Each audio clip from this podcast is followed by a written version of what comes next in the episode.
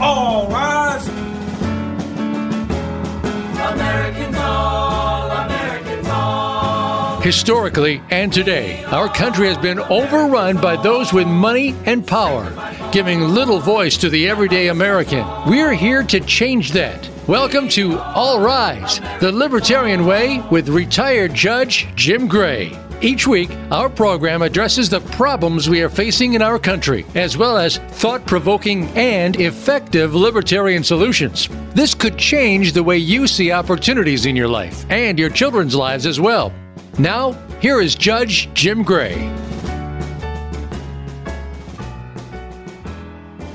Well, hello, welcome. I appreciate your being with us once again here on All Rise the Libertarian Way with Judge Jim Gray. Uh, it's no secret, this is Judge Jim Gray, but it's just really nice to have you with us. And we have people listening actually from all around the world. Libertarian values really are impressive and they work, and people around the world are starting to notice a great deal more. Uh, we even have numbers of, of listeners from China, from Ireland, uh, various places in Europe, uh, as well as just uh, including Costa Rica, which is where I was in the Peace Corps. But today we're going to have back another guest. Uh, he will be one of our few repeat guests, and actually, uh, quite a bit has happened since we interviewed him, Nick Sarwark, uh, before this was broadcast on August the 9th of 2019. But Nick is someone I would call a libertarian in action. Uh, he has done a great deal in his uh, years so far. He's a lot younger than I am, but uh, he is just finished up his two years as the chair of the National Republican, uh, goodness sakes, National Libertarian Party. Don't mean to swear in your presence, Nick. Uh, he was ran for the mayor of Phoenix. Uh, he has now moved his family from Arizona to New Hampshire. I think he's part of the Free State Project there, but we'll get into that a little bit. Certainly interesting developments. And he's now running for county attorney in uh, in uh, New Hampshire. So, in fact, uh, I can tell you, Nick, that that's already cost me a little bit of money, but but good for you. But Nick Sarwark, S A R W A R K, welcome back. Thank you for being here with us on All Rise, and uh, and welcome. Thank you so much for having me back on, Jim. It's been uh, too long. We should talk more often. Well, we can we can do that too. But uh, Nick, you're an interesting fellow. I I will probably label this segment a libertarian in action. Uh, you don't just sit back and let the world happen. Uh, you're a former public defender, I understand. Uh, just fill us in a little bit about your background. Uh, tell us, tell us who is Nick Sarwark. Yeah, so uh, I have been a libertarian uh, for most of my life. I was probably 10, 11, 12 years old, and my father took me to libertarian meetings in Phoenix, uh, where I grew up, and it made sense to me. Uh, that's the right way to be, where you let other people live their lives the way they want, as long as they don't hurt people and they don't take their stuff. Uh, professionally, I have a background in computer science, and then after a career in that, went to law school, uh, became a public defender south of Denver in Colorado, and then um, spent five years uh, in 2014. We moved down to Phoenix, uh, where I operated our family business, car dealership, and loan company, and uh, also ran for mayor of Phoenix, forcing a runoff election in 2018, uh, getting a little over 10.5% of the vote, um, even being outspent 10 to 1 by the current mayor of Phoenix. And so we decided in 20, uh, it would have been probably like summer of 2019, decided that for our family, it would be better to live on the East Coast, uh, closer to my wife's family and some of our relatives there, and settled in on New Hampshire as a good place that's safe and prosperous, close to things on the East Coast, but uh, quiet enough that it's a good place to raise a family. Indeed, and well, you you are a family man. Uh, you have children. Uh, tell us about them. Brag a little bit. yeah, so we have four children: uh, Ruth, Joel, Ava, and Zane, and they are nine, eight, five, and two. Just getting back into school. Uh, some of the schools here, some of the charter schools are back to in-person schooling, and so we're getting into that rhythm. And uh, as you mentioned a little earlier, I decided to throw my hat in the ring for county attorney here in Hillsborough County, which is southern New Hampshire, basically from Nashua up to Manchester. It's the most populous county in New Hampshire. And it was just a good opportunity to apply some of the skills and experience that I've developed over my career to serve the community that we've chosen to build a life in. Nick, sometimes I will go up to a young family like in a restaurant where I see them and they're having a good time. They're they're obviously good parents and I will say I know I'm intruding, but my baby daughter is now 44 years old. Enjoy them every step of the way. Enjoy them while you have them. Uh, and uh, that's what I'm reminding you. I know I don't have to, but grow, it's the most fascinating thing I think in the world of many miracles in the world to see the development of a newborn for the first year and then thereafter. So, so good for you. Uh, I, am just I'm proud of you, but I'm sure that uh, your no, children are you. just just having having a, a great great uh, great childhood. I tell people that the best decision I ever made in my life was choosing my parents, and I'll bet that your four children could say the same thing. Probably could. You know, one of the things that that I uh, read a few months back that stuck with me is there's one question that every parent should always answer yes to, and it's when uh, when your child comes up to you and says, "Will you play with me?" or "Will you read to me?"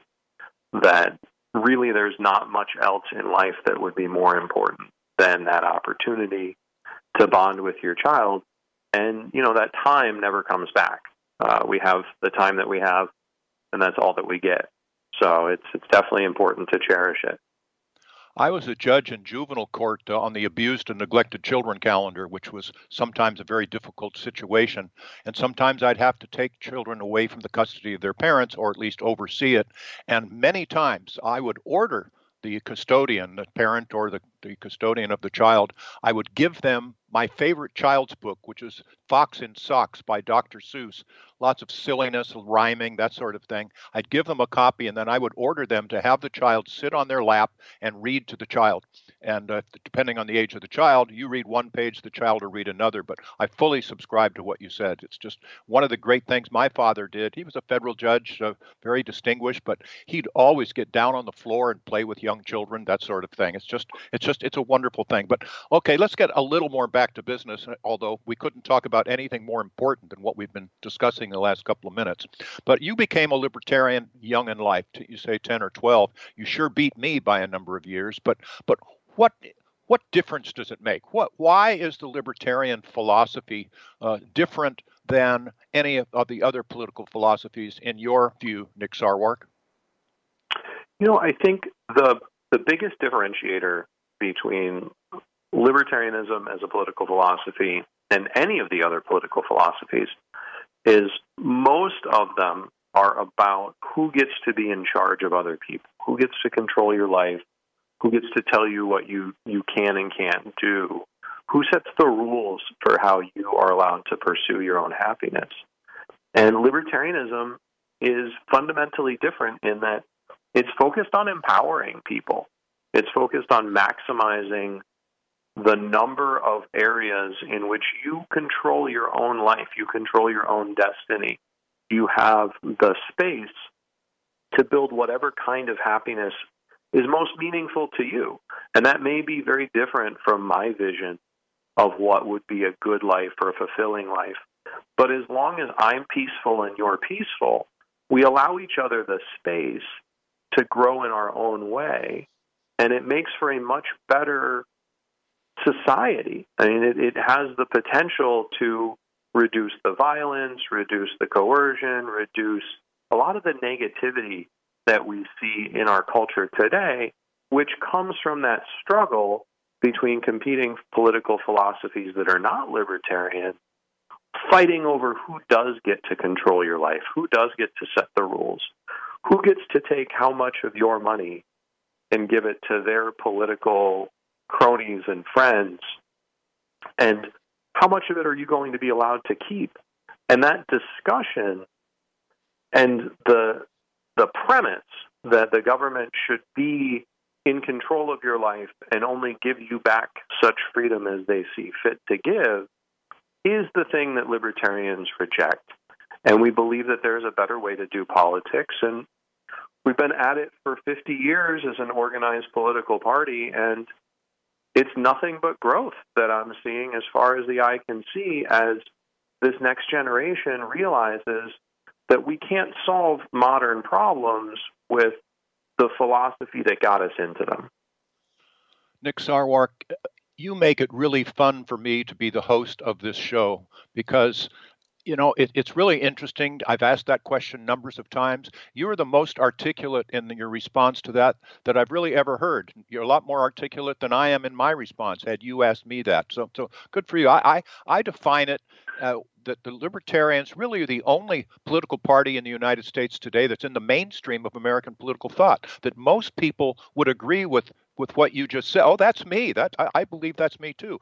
We've just allowed other people to label us uh, and we've made a mistake by doing that. But I think that we are the only mainstream party. Then I quote Thomas Jefferson, I've done it numbers of times here on All Rise, that he says, I don't care if you worship one God, 20 gods, or no God. It doesn't pick my pocket and it doesn't break my leg live and let live, and that's that's what you said. I think Thomas did a pretty good job of defining it as well. But you'll remember this. Uh, I ran with Larry Sharpe. Uh, I ran for the Libertarian nomination for president. Larry Sharpe from New York was running as my running mate, and uh, I got into some trouble with the Libertarians. I wanted to make sure that they knew my thoughts before I was nominated, and so uh, I did make the comment that I don't. If I were bleeding right uh, there on the street, right below you, Nick Sarwark.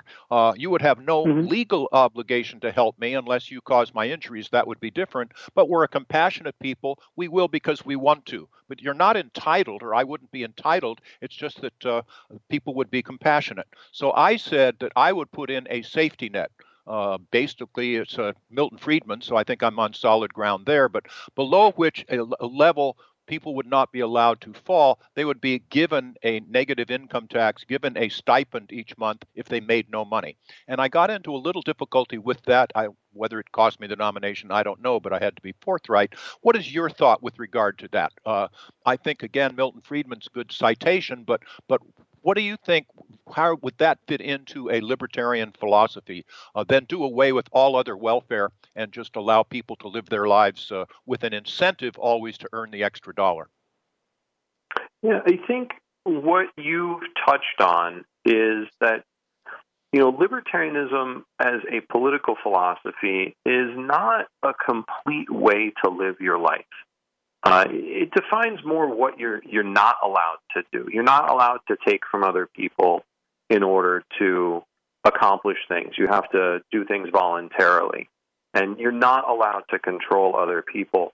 But it doesn't tell you so much about what the positive things that you ought to do with your life are, and that requires looking a little bit more at who we are as people and what people are like in a community and it's not just Friedman, but if you go back to von Mises or Hayek, they all talk about this concept of having a, a safety net, having a community that looks out for the least of these, those who, by accident of birth or through trauma or tragedy or misfortune, they draw the short straw. They end up in a situation that they're not able to handle themselves. And it defines us, I think, as people how we react to that, whether or not we are compassionate and caring.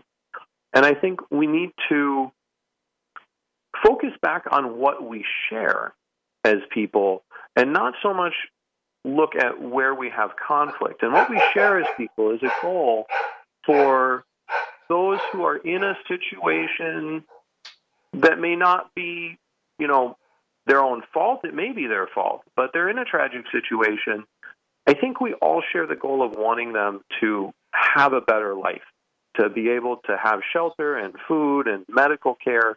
We want that goal. And we need to look at what is the best and most efficient way to accomplish that goal with the least amount of force or coercion or taxation. What's the best way to accomplish what we want to accomplish together? And I think if we focus on that, we can bring down the the rancor in in our politics and just focus on what we're trying to do well. And that is where you get to this question of should we have this patchwork of social safety net systems that we have with forms and bureaucrats and overhead, and it's just not an efficient system. You know, a good first step would be to make the system that is currently provisioned by the government more efficient and more respectful to those people who are in it, where they don't have to jump through hoops and go fill out forms and explain to a bureaucrat why they should get help. And our current welfare system strongly encourages young unwed women to have children encourages the father of the children not to live with them. Uh, it encourages you to be on welfare and not get a job. I mean, all of these incentives are counter to what a, a society should want. But I, I have done something, Nick. I'm going to ask you publicly uh, a favor. Uh, I have okay. done the best I could, and I've written what I call one man's libertarian white paper. It talks about what libertarian philosophy is, citing various people, including Friedman and Jefferson and the rest, uh, and then who would be the winners and who would be the losers in a libertarian society. Uh, the losers, for example, would be teachers who can't teach. Uh, the winners would be children who are in failing schools today. They could they would have school choice and competition. But I'm going to ask you, please, as a favor to all of us, to write an article uh, one man's libertarian white paper, whatever you want to call it, because you're so articulate. You answered now two questions better than I did.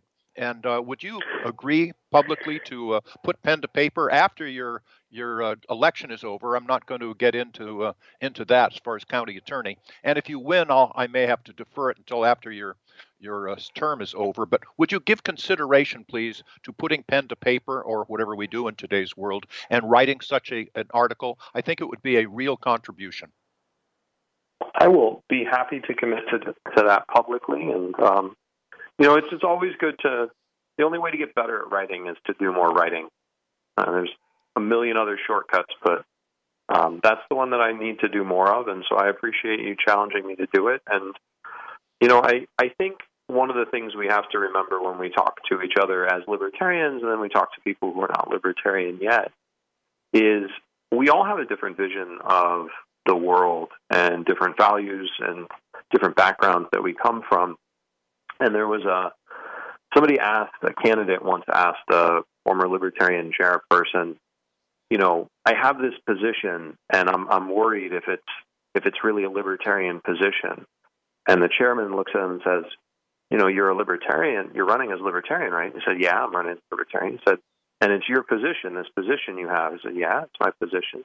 So well then it sounds like it's a libertarian position. It may not be every libertarian's position, but it's certainly yours and you're a libertarian. And, you know, I think we just need to be a little more gracious with each other in realizing that we can have different visions even within, you know, this broad ambit of libertarianism. And all of those visions, even when they have conflict inside our party or our movement, are still superior to the other political philosophies that are available. They, they truly are. Uh, and they are what our country in today's climate truly needs. We, we need to unify. And by the way, uh, under my example with regard to the safety net, and, and you discussed it as well, um, it, people are not entitled. Uh, uh, just because I'm alive does not mean you owe me anything, but because we're compassionate people, we will provide for the, the, those that have gone the short straw, like you say. Maybe they'll be appreciative if you get into the entitlements, you can always give me more. Oh no, you have all of this, and the private the private sector is evil and you know all that sort of stuff. You can always owe me more. You can always give me more. It will never be enough which is not a healthy position to be in. But you just completed two years as the chair of the National Libertarian Party, elected office, by the way. I, am really high on what you did. I, am complimentary, and I've done that privately with numbers of people. I didn't have much resistance in that either. But tell us some of the high points that you uh, experienced and some of the low points that you experienced as the chair of the National Libertarian Party, Nick Sarwark. You know, one of the things that I think was uh, a great honor in my tenure as chair is I was lucky enough to be elected three times to the position.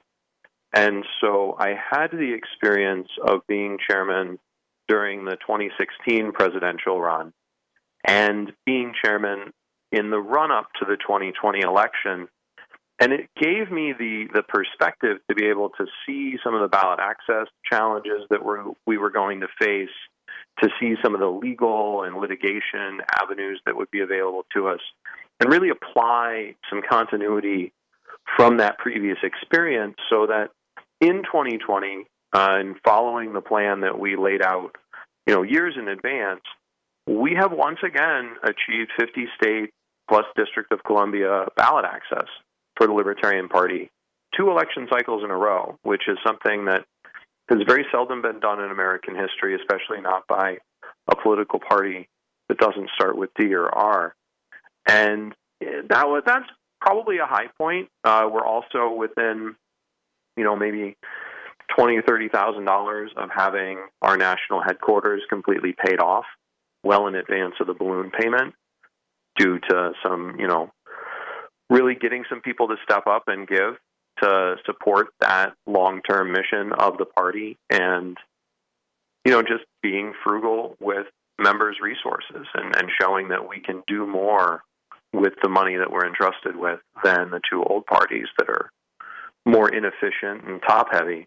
You know, I think the low points are a lot of the the internal fighting that occurs around nomination season. I, I know you probably saw some of it in seeking the presidential nomination. People get very bitter and angry and a little silly, I think, as we get closer to convention, where they feel like you know, chickens are going to come home to roost or scores are going to be settled and it's not it's not the most fun of the job, but you do your best and you just try and realize that everyone who shows up at a national convention or gives money to the Libertarian Party or steps up publicly and says that they're a libertarian, we're all in this together and we're all trying for the same goal and you know just try and be gracious and have good humor about it. Well, Nick, first of all, I, I tip my cap to you again. This is becoming too much of a uh, patting on the back session or love fest, but but it's really true. And I'll say publicly, you run good meetings, not easily done in libertarian circles or any others, but you have some humor. You also uh, keep keep people uh, people going and straightforward. But uh, you did a good job, and you you mentioned the word financial responsibility. My goodness, uh, there we really stand out from my standpoint, both in our philosophy as well as what we do. And we need to elect more libertarians to more local offices so people can see, whoa, hey, wait a minute, he's in the city council, he's in a board of supervisors or water district or wherever hey we really he wants to balance the budget. She wants to have financial responsibility. Let's put her in the assembly let's put her in in the state office. Uh, let's get more people like that. So I, I think that you're seeing that we are getting more libertarians elected around the country to more local offices. Is that a correct observation? I, yes, I'm seeing that, um, and it's due to some some strategic initiatives we did uh, going back to 2014, when we were first getting started in identifying offices that either were not being challenged or places where um, you could spend a limited amount of money and make a really big impact. And it got to the point where I think in one of the off years, it was probably 2019, uh, which is an odd odd year. It's not a primary election year. I think the chances in 2019, if you ran for office as a libertarian, of actually winning your seat were close to one in three because we were identifying good races that were at a winnable level, putting the resources into them necessary, and working to support our candidates and give them the information, advice, tools, and techniques they need to do a better job than they otherwise would have done. And it, it does pay off and, you know, there's a saying, I think it was Zig Ziglar, but I think it's been attributed to a, a million different people, which is that there's no limit to how much can be done as long as it doesn't matter who gets the credit. And it's very, very important in life and in politics that you should focus on what you're trying to accomplish more so than needing to get the plaque or the reward or the accolade or the title. Um, a lot more gets done that way. Well, I sure agree with that. And I think it was Ronald Reagan, at least, that I heard say that. And whoever did, or you just did, uh, it, it's certainly correct. We just have a couple of minutes now before our break, Nick. Uh, you have moved your family to New Hampshire. Uh, what caused that? Was it part of the the Free State Project, or uh, why did you move your? Did, did that enter into your decision at all?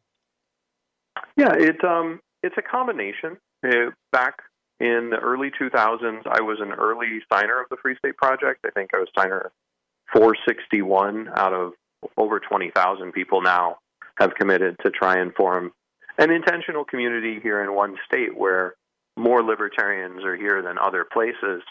But it's a combination of that and just quality of life. When you have little kids, you know, it's exciting to live in the fifth biggest city in the country, but it's not necessarily the best place to raise your children if you want them to have, you know, if you want your children to have that access to, you know, all four seasons and good schools and a safe community and be close to their family, that uh, that quality of life was more available to us here in New Hampshire, and so it was a good combination of things where there's political opportunities, but there's also professional opportunities and family, which is of course most important.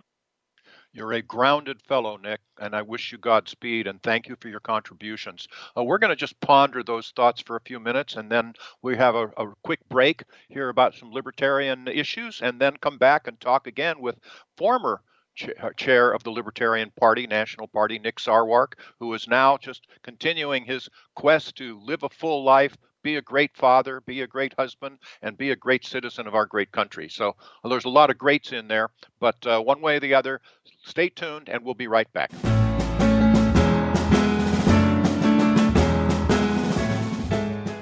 Become our friend on Facebook. Post your thoughts about our shows and network on our timeline. Visit facebook.com forward slash voice America. The Libertarian Party is the third largest political party in the United States, and it's more successful than ever. We don't just talk the talk of individual liberty and free markets, we also walk the walk. Libertarian Party candidates are getting elected to office across the United States, and we are making a difference. The Libertarian Party is also the only third party that routinely has ballot access in every state. Our achievements and influence grow every year, and you can be part of that success. You can register as a Libertarian Party voter in your state to help us achieve easier ballot access. You can also visit lp.org today to become a member of the Libertarian Party, no matter which party you register with. Join the Libertarian Party today at lp.org. Together, we can move mountains.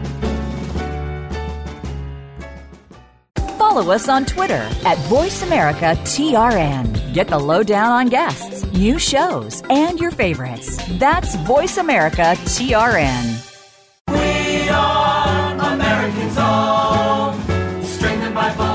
You are listening to All Rise, the Libertarian Way with retired Judge Jim Gray. To find out more about Judge Gray, visit judgejimgray.com. That's judgejimgray.com. Now, back to All Rise.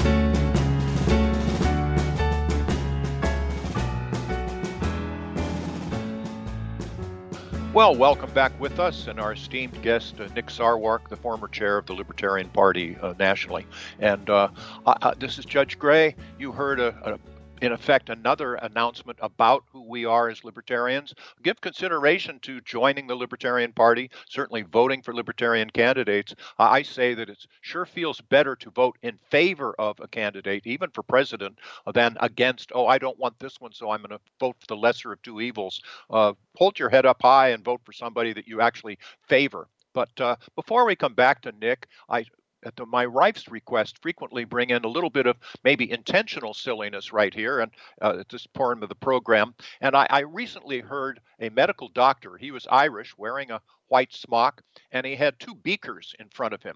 And one beaker was labeled water, and the other beaker was labeled alcohol. And he said, Look, I'm going to take two worms. I'm going to put one worm in the beaker with alcohol and the other in the one with water. And quickly we saw that the one in the water was still swimming around and squirming, and the one in the alcohol died. And he said, Look, there's a message here. The message is if you do not want to have worms, drink alcohol. Cheers. so that's the compulsory chuckle by my guests, but you, you came through with that quite well, Nick. But uh, you know, you got to have a little fun in this world. But but talk about non-fun uh, and it's fully legal. But it's my understanding that over the years, uh, we have had numbers of lawsuits brought against us libertarians in various states to keep us off the ballot. And I don't mean to disparage one party, but my understanding is it's pretty much the Republicans that have chased us around the country trying to get us off various ballots. And uh, most of the time we're successful. In 2012, when I ran, I think that we lost two states. One was Oklahoma and one was Ohio, if I remember correctly, because of those lawsuits. But is this accurate? Uh, is this happening? And, and what are the results, Nick? Yeah, it, it is accurate, and it actually stems from a couple of things. I, I think one of them is in the post Cold War or Cold War era, there was this concept of conservative and libertarian fusionism that libertarians and conservatives would join common cause against communism. And it it sold for a while, um, and it may have been appropriate strategically at the time, but it has caused the Republicans to think that libertarians are some sort of um, alternate Republican or Republicans with silly hats or something that's that should by their right be in their coalition. And it's just not accurate. But what it leads to is Republican parties tend to try to sue or use administrative law or technicalities to remove libertarians from the ballot because their fear is that libertarianism looks better than whatever it is the Republicans pretend to believe in these days. And so if they can just take that that product off the shelves, then they won't lose market share. And we've gotten really good at fighting back against these dirty tricks. You know, politics is not beanbag. This is all for keeps. And Democrats do it too in places where they are ascendant. Generally, it's just, you know, entrenched interests try and keep other people out. But we watch, um, you know, Green Party candidates get knocked off the ballot. We watch Kanye West try and get on the ballot in one state and get uh, kicked off the ballot for being 14 seconds late in turning in signatures. And even in my race here in Hillsborough County, New Hampshire, there was a disgruntled Republican lawyer from Nashua who filed a challenge with the State Ballot Law Commission to try and kick me off the ballot on a technicality that, you know, ultimately was not successful. We prevailed at the hearing and conquered. But it's the kind of the kind of thing we have to deal with and the Libertarian Party is probably the best in the entire country at dealing with these kind of ballot access challenges and shenanigans. And I would tell reporters earlier this year, you know, if Kanye West or Andrew Yang, when he was still running in the primary and having ballot access troubles, if they had just hired libertarians, we know all these dirty tricks. They've been using them on us for decades. We could have really helped them out. And it's an expertise you don't want to have to develop. But when you get better at it, they start to respect you more, and that's what we're starting to see. Is they're not trying some of the, the sillier tricks anymore with us because they know that we'll fight back. Course, it's expensive also, and we don't have the funds, but but we have been successful in fending these off. These people have every right to bring lawsuits. We don't complain about that, but uh, you'd think a little more discretion. In a lot of ways, I suppose it's flattering if they think that we're going to take market share, like you call it. But uh, you are you ran two years ago for mayor of Phoenix. Uh, you were not kicked off the ballot there. Uh, what, what, was that like? Uh, what was what were the uppers and the downers as to running? Uh, you, you, were it's a nonpartisan office, but people knew you were libertarian. Uh, what were the uppers and downers in that race, Nick? You know, the best part of that race was going out and meeting people in the neighborhoods in their community. Phoenix is its fifth biggest city in the country by population, but it's also one of the largest cities in the country geographically. It's over 500 square miles of inside the city limits. And there are neighborhoods and there are communities there that just get ignored or they get lip service every few years when, you know, people are running for election. And then I went to one community debate in uh, South Phoenix and is in the Hispanic community. And the lady said, you know, they say that we need sidewalks here. We need sidewalks. Um, they don't even have sidewalks on some of the streets. And she came up to me afterwards and she said, You know, we had a debate like this a few years back, the last time they ran for mayor, and they promised us the sidewalks then, too. Mm-hmm. And they still didn't have the sidewalks. And as far as I know, they still don't have sidewalks in that neighborhood because, you know, politicians will go into these neighborhoods and promise anything in order to get their power, but they're not really in it for the people. And I think that's going to be a breakthrough for more candidates who are willing, you know, whether they're libertarian or not, are willing to really be authentic and actually try and live up to that ideal of public service. And so the people who were who were doing that in the community that you got to meet, that was probably the best part about it. The toughest part was, you know, some of the realities of politics. You would go to things at the Chamber of Commerce or, you know, some of the business community or community groups, and people would privately come up to you and say, "Man, you you have the best answers in the debate, and your policies really make sense, and I'd really be happy if you were the mayor." But then the the Associated Political Action Committee or the official endorsement would come down, and they'd go for one of the establishment people that you know they had talked to about that person's really not the smartest or they're not the best at it, but we think they're going to win, and we need to try and get in well with the people who are going to be in power.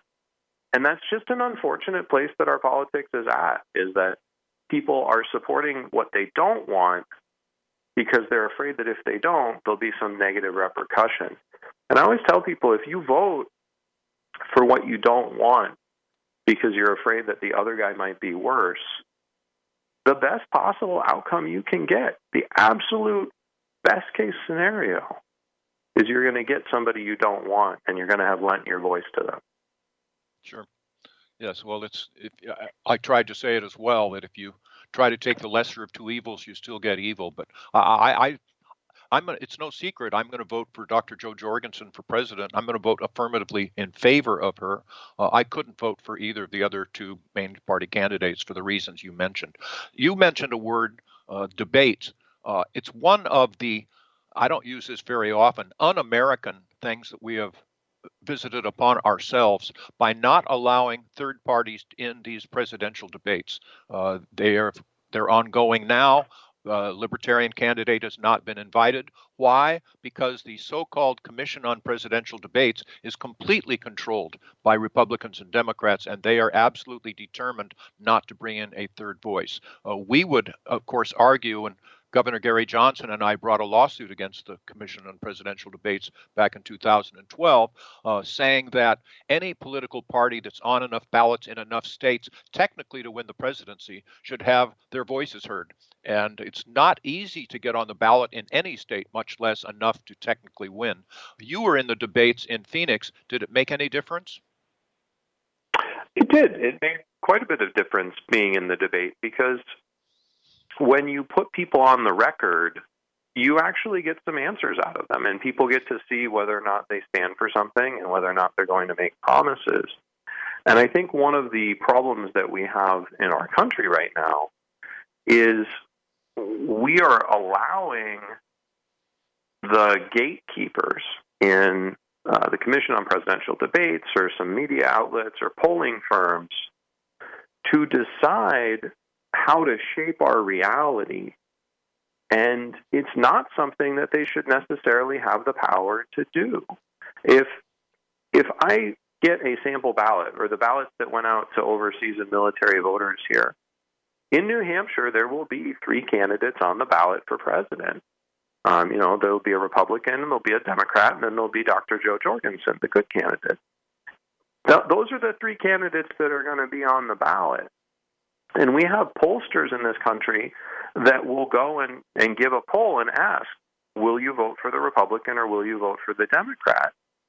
And if you're polling a question that is different from what the voter is going to see, if you are deciding as a debate organizer, I will not allow this candidate in because I don't think they're serious, and I get to determine whether or not the people get to hear from somebody that will be available to them on the ballot, that's not good for our democracy.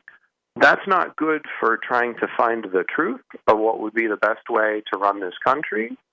And I think it's going to come down to how long do we allow these gatekeepers to have legitimacy? You know, at what point do we just tell the Commission on Presidential Debates, we don't actually care what you're doing with this bipartisan campaign commercial? It's not relevant to us. You have stopped listening to your customers, and we just shut them off. Well, I live in Orange County, California, and in 2012, in our lawsuit, I had Mr. Democrat tell me privately, you should have your voices heard. You should be in the debates. It's un American. I wouldn't vote for you, Jim, but you should have your voice heard. And I had Mr. Republican say the same thing. He was actually in the Nixon administration, say exactly the same thing. Nick, when you were with us on August the 9th, in 2019, on a prior broadcast, uh, you said that you were involved in all of the debates running for the mayor of Phoenix, except for, I think, the last one because you had another commitment. And then your supporters said that debate was totally different because when Nick Sarwark was a part of the debate, you made the other candidates focus on issues that they otherwise would not do. And when the one you were not in, they were able to skate it. They were able to skirt those various issues. Was that your understanding as well? Because I think it's it would certainly be true with these presidential debates. Yes. It, so when people are running for public office, you want to find contrast against your opponents. But if you both have a bad position on whatever it is, let's say you both support the war on drugs because you're foolish and you don't understand it's bad for humanity. If a Republican and a Democrat who both support the war on drugs are in a debate, they will never talk about the drug war because there's no place where they can find contrast. It's an embarrassment to both of them.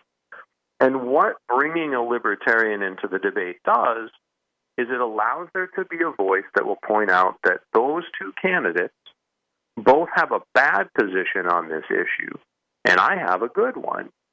And so the one debate when I was in Texas speaking at uh, Tribune Fest in Austin, the one debate I wasn't there, they didn't talk about the problems with the public transit system in Phoenix. And they didn't talk about the tax breaks that they gave to big developers to put up high rises downtown while, you know, working families were still struggling under a property tax burden.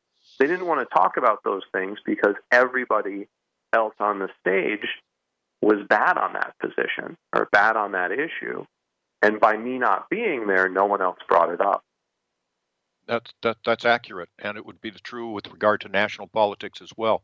I can tell you when I ran for U.S. Senate from California in 2004, I had maybe five to six to seven big time members of the media say, Well, Judge Gray, you are the best candidate running. But they wouldn't even interview me. They, just like you had said before, uh, they thought I was the best candidate, most aware of the issues, more like them. But they wouldn't even on their media even eh, even have an interview with me for it's kind of the fact of life and uh, who says fundamental fairness has any place in our politics today but you um, are running now as a candidate uh, as a libertarian for county attorney in Hillsborough County, New Hampshire.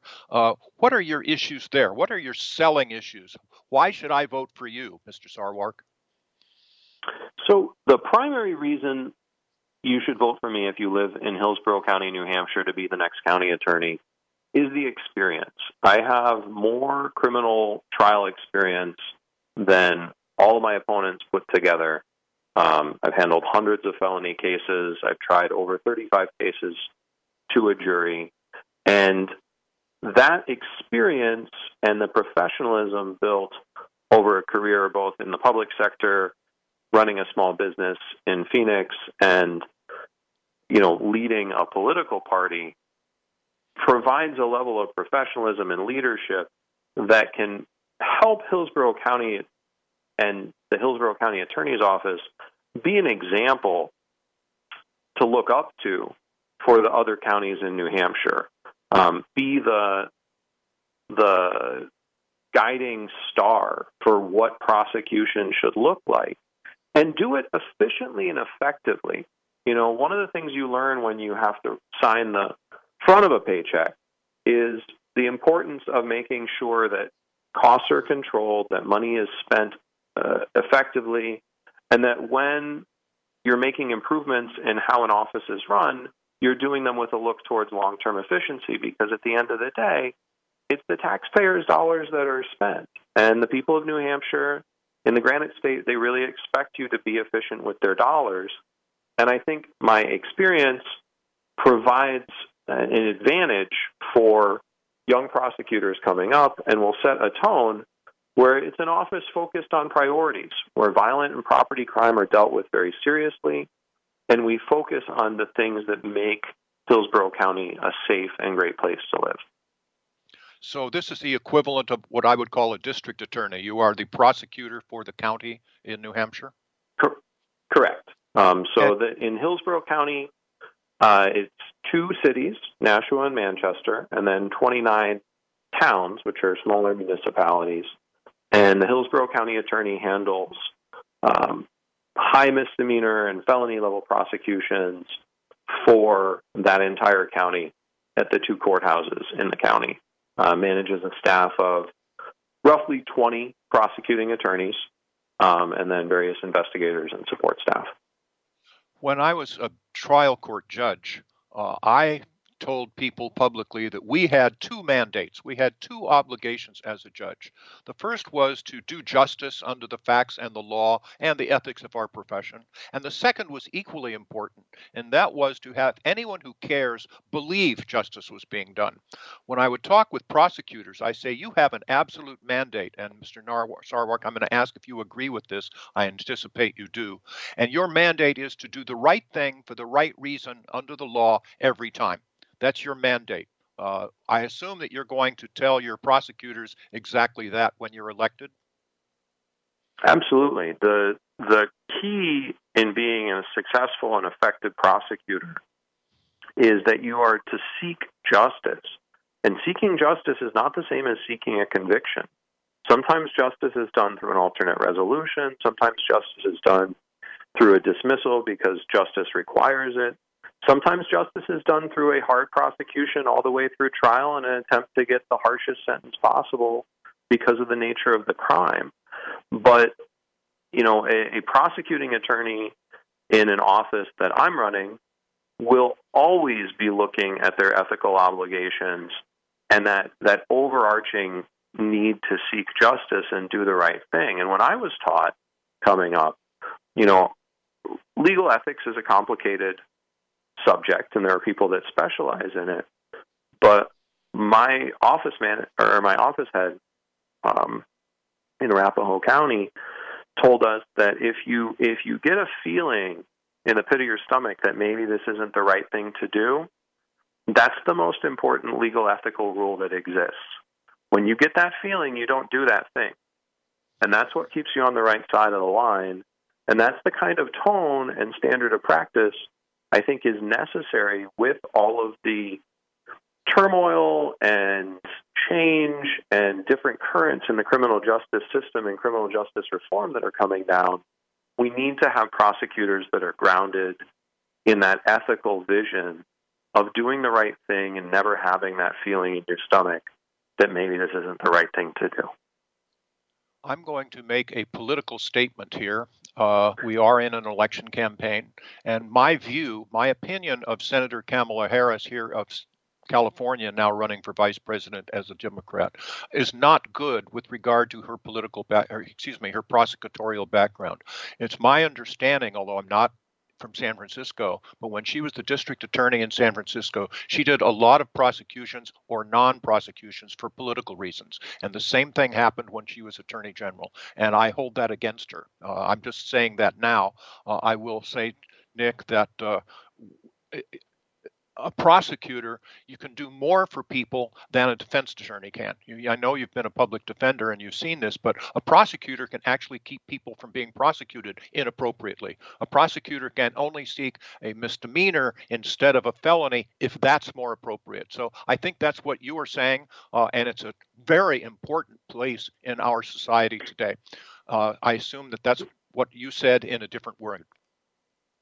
That's that's exactly the the philosophy that I want to bring to the job. And one of the the catalysts in seeking this office and stepping up to serve was a conversation I had with not the previous San Francisco district attorney, but the current one, uh, Chesa Boudin, who um, pretty famously or infamously, depending, uh, was cross endorsed in his election by both the Democratic Socialists and the Libertarian parties of San Francisco. Because on criminal justice matters, there's a lot of overlap.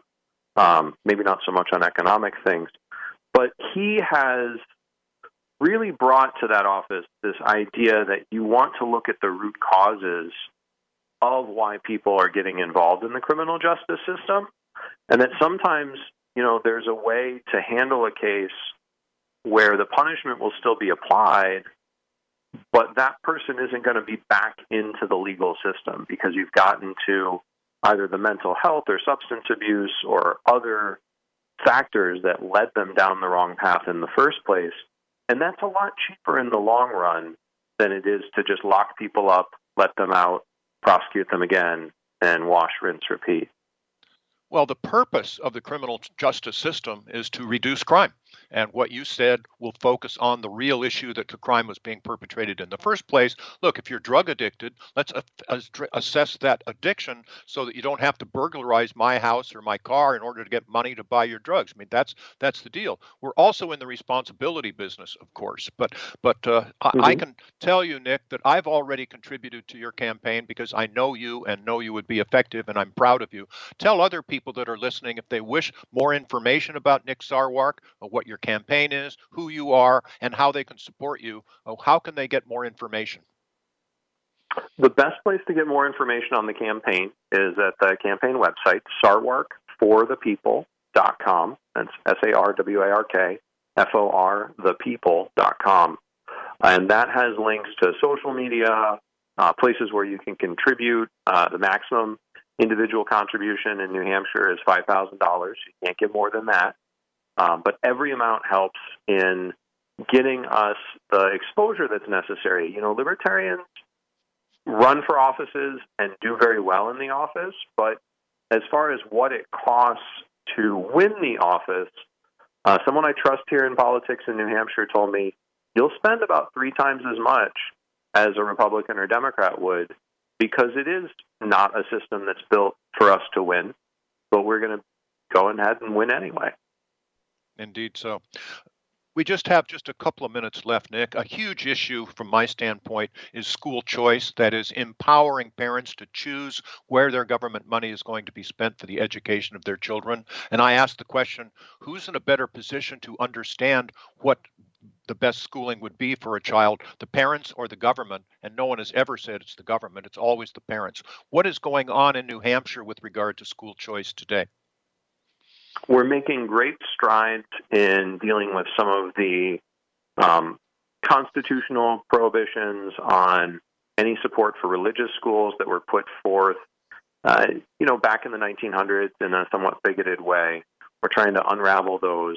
And the Free State Project and some of the school choice movement people have really made New Hampshire a good laboratory for how can you provide educational options for everybody so everyone gets better schooling without that kind of uh, zero sum conflict where public schools versus school choice is some sort of death struggle. It, it actually makes every schooling option better when there are more schooling options. And, you know, what we're seeing here is that when a small community of people is really engaged, you can make some big changes in adding scholarship programs, and school choice, even in a place like New England, where the public school system is pretty well entrenched and pretty popular. Sure. Well, Nick, I wish you Godspeed. Thank you for what you have done. Thank you for what you are doing. And candidly, thank you for what you will do in the future.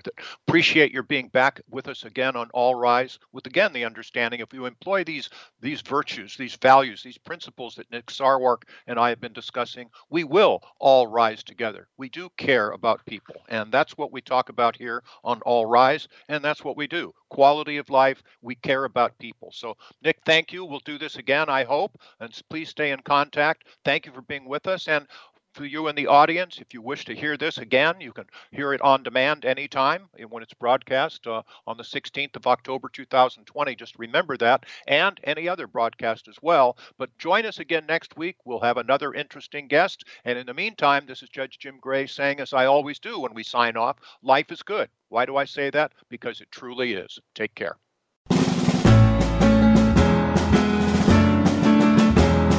Thanks for listening today. All Rise, the Libertarian Way with retired Judge Jim Gray can be heard every Friday at 10 a.m. Eastern Time and 7 a.m. Pacific Time on the Voice America Variety Channel. We know you'll want to join us again next week and tell your friends that help is on the way. Strengthened by bonds that help us stand tall.